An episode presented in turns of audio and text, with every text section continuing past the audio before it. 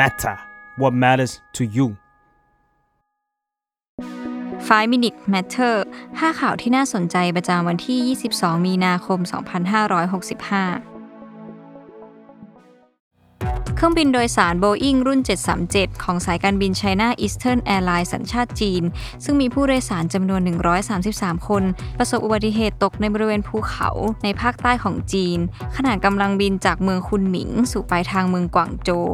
สำนักข่าวในจีนรายงานว่า เครื่องบินดังกล่าวตกในเขตกวางซีทางตอนใต้ของจีน ก่อนที่จะมีผู้พบเห็นเปลวไฟและควันพุ่งออกมาจากบริเวณภูเขา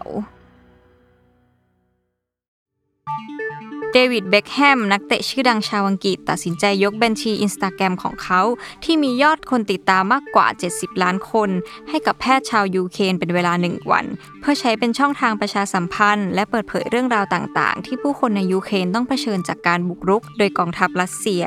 ทั้งนี้เบคแฮมได้ให้วิสัญญีแพทย์สื่อสารเรื่องราวผ่านสตอรี่ในอินสตาแกรมซึ่งเธอกำลังทำหน้าที่ช่วยเหลือเหล่าคุณแม่ในการคลอดทารกภายใต้ภาวะสงคราม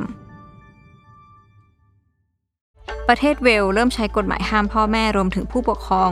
ลงโทษลูกด้วยวิธีการทำร้ายร่างกายทุกรูปแบบ โดยกฎหมายฉบับนี้ออกมาเพื่อป้องกันการทำร้ายร่างกายเด็ก โดยอ้างความสมเหตุสมผล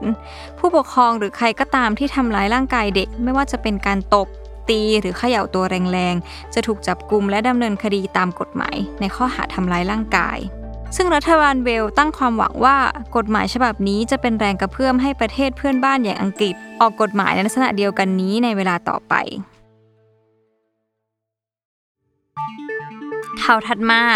เมื่อวานนี้เป็นวันเกิดของนายกรัฐมนตรีประยุทธ์จันโอชา แม้ว่าตัวเขาเองก็มีโซเชียลมีเดียไว้สื่อสารกับประชาชน แต่ประชาชนคนไทยยังไม่สามารถเข้าไปคอมเมนต์ผ่านเพจของนายกได้ เพราะเพจไม่เปิดช่องให้แสดงความคิดเห็น อย่างไรก็ดีประยุทธ์บอกว่าขอบคุณทุกคนที่อวยพรวันเกิดให้ผ่านโลกออนไลน์ และมองว่าเป็นกำลังใจที่ทำให้ตัวเขาได้ทำงานอย่างมุ่งมั่นตั้งใจต่อไปเพื่อพลิกโฉมประเทศไทย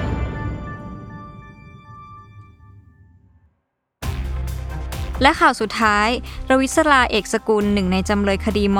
.112 ได้ยื่นคำร้องขอเดินทางออกนอกราชอาณาจักร ต่อศาลอาญากรุงเทพใต้เป็นครั้งที่ 5 โดยเธอนำเอกสารรับรองการได้รับทุนการศึกษาจากมหาวิทยาลัยมายืนยันกับศาล